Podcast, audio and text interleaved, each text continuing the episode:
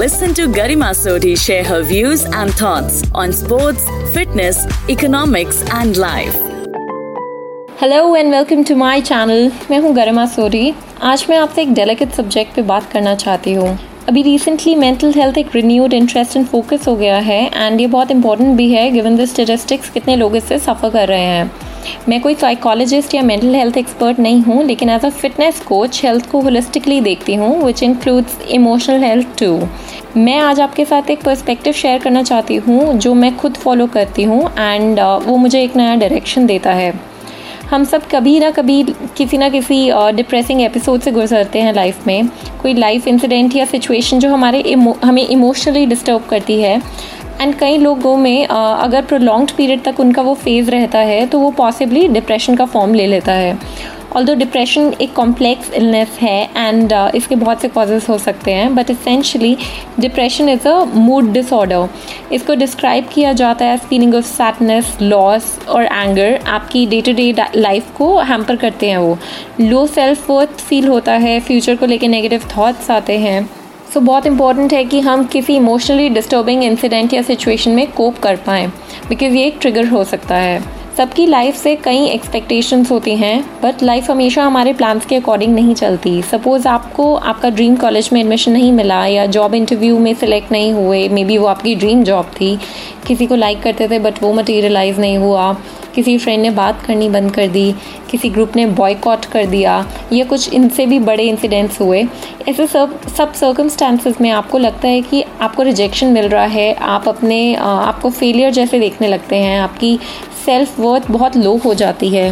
Last year मेरी life में भी एक इंसिडेंट हुआ था जिसकी वजह से मैं कुछ टाइम तक काफ़ी इमोशनल स्ट्रेस में थी। मेरी लाइफ ने एक सडन 180 डिग्री टर्न ले लिया एंड मुझे फ्यूचर का थॉट बहुत बॉदर करता था, सेंस ऑफ लॉस फील होता था, रिजेक्शन फील होता था, बट मैं उस स्टेट में नहीं रहना चाहती थी। सो मैंने बहुत कुछ किया अपने इमोशंस को मैनेज करने के लिए एंड उस स्टेट से बाहर आने के लिए। Coming from a Sikh family, मेरे घर पे बहुत कीर्तन चलता है एंड मुझे उससे बहुत पीस मिलता है, तो मैं वो काफ़ी सुनती थी। But also along with that मैं ब्रह्मा कुमारी शिवानी के काफ़ी लेक्चर सुनती थी यूट्यूब पे एंड मुझे एक उससे नया आउटलुक मिलता था टुवर्ड्स लाइफ सिचुएशन एंड जो आंसर्स मैं ढूंढ रही थी कि मेरे साथ ऐसा क्यों हुआ, मुझे अपने आंसर्स मिल गए उसमें। तो मैं जो हर्ट एक्सपीरियंस कर रही थी उस इंसिडेंट की वजह से, वो सडनली मुझे नीडलेस लगने लगी एंड बहुत जल्दी मैं उस डिप्रेसिंग स्टेट से बाहर आ गई। सो जो मैंने एक्सपीरियंस किया वो ये था कि हर चीज़ आपके थॉट्स से है। मोस्ट टाइम्स आपको सिचुएशन आप चेंज नहीं कर सकते हैं, बट आप अपने थॉट्स एंड रिएक्शंस को चेंज कर सकते हैं जिससे आपका इमोशनल स्ट्रेस कम हो जाएगा। सो उसके बाद से मैंने रिजेक्शन एंड फेलियर जैसे नेगेटिव वर्ड्स को यूज़ करना ही बंद कर दिया एंड मैं उन सिचुएशंस को जिन्हें हम यूजुअली रिजेक्शन या फेलियर की तरह देखते हैं, एक डिफरेंट एंगल से देखने लगी। सो अब ऐसी सिचुएशंस मुझे इमोशनल स्ट्रेस नहीं देती।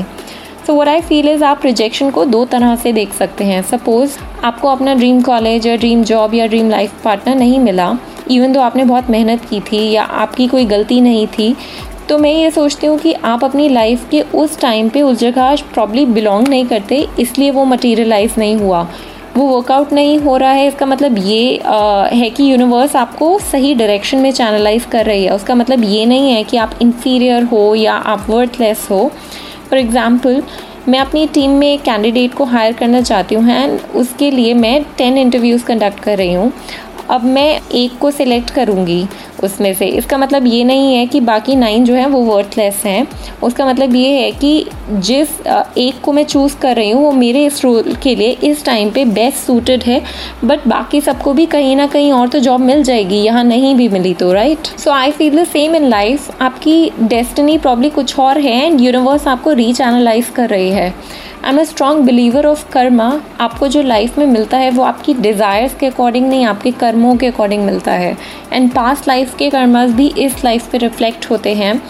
आप उसको तो चेंज नहीं कर सकते हैं, लेकिन आप अपना फ्यूचर इम्प्रूव कर सकते हैं विद गुड कर्मा नाउ।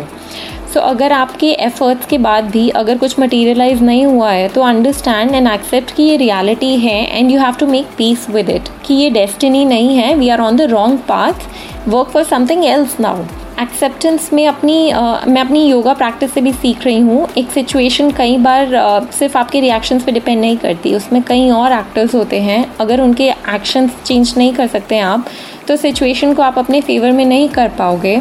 तो फर्स्ट स्टेप यहाँ पे होता है एक्सेप्टेंस ऑफ रियलिटी। आपको उस सिचुएशन को एक्सेप्ट करना होगा। मोस्ट टाइम हम डिनायल मोड में रहते हैं कि ऐसा कैसे हो गया, ऐसा मेरे साथ नहीं हो सकता। अगर वो सिचुएशन आपके अकॉर्डिंग नहीं हो सकती तो आप अपनी लाइफ का पर्पस लूज़ करने लगते हैं। जब आप ऐसे सिचुएशन में होते हैं तो आपको लगता है कि सब ख़त्म हो गया है, अब लाइफ में कोई और पर्पस ही नहीं है। But good times and bad times दोनों के फेजेस होते हैं। It will end but your life won't, life will move on. फिर दोबारा अच्छे एंड बुरे फेजेस दोनों आएंगे।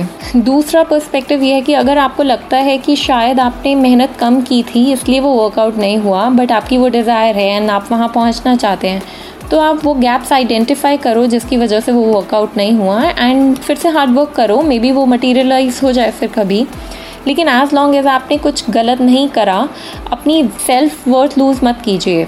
लोग आपको इन्फीरियर फील करवाते रहेंगे बट इग्नोर दैट। आप अपने गोल्स पे काम कीजिए और नहीं वर्कआउट हुआ तो उसको एक्सेप्ट कीजिए एंड अपनी एनर्जीज़ को दूसरी डायरेक्शंस में चैनलाइज कीजिए। Another thing, practice gratitude in life. जो आपको नहीं मिला आप उस पर इतना रिप्रेस हो जाते हैं, लेकिन जो कुछ आपके पास है आप उसके लिए ग्रेटफुल नहीं होते हैं। ग्रैटिट्यूड प्रैक्टिस करने से एक सेटिस्फैक्शन आता है लाइफ में एंड वो बहुत बड़ा मूड लिफ्टर है।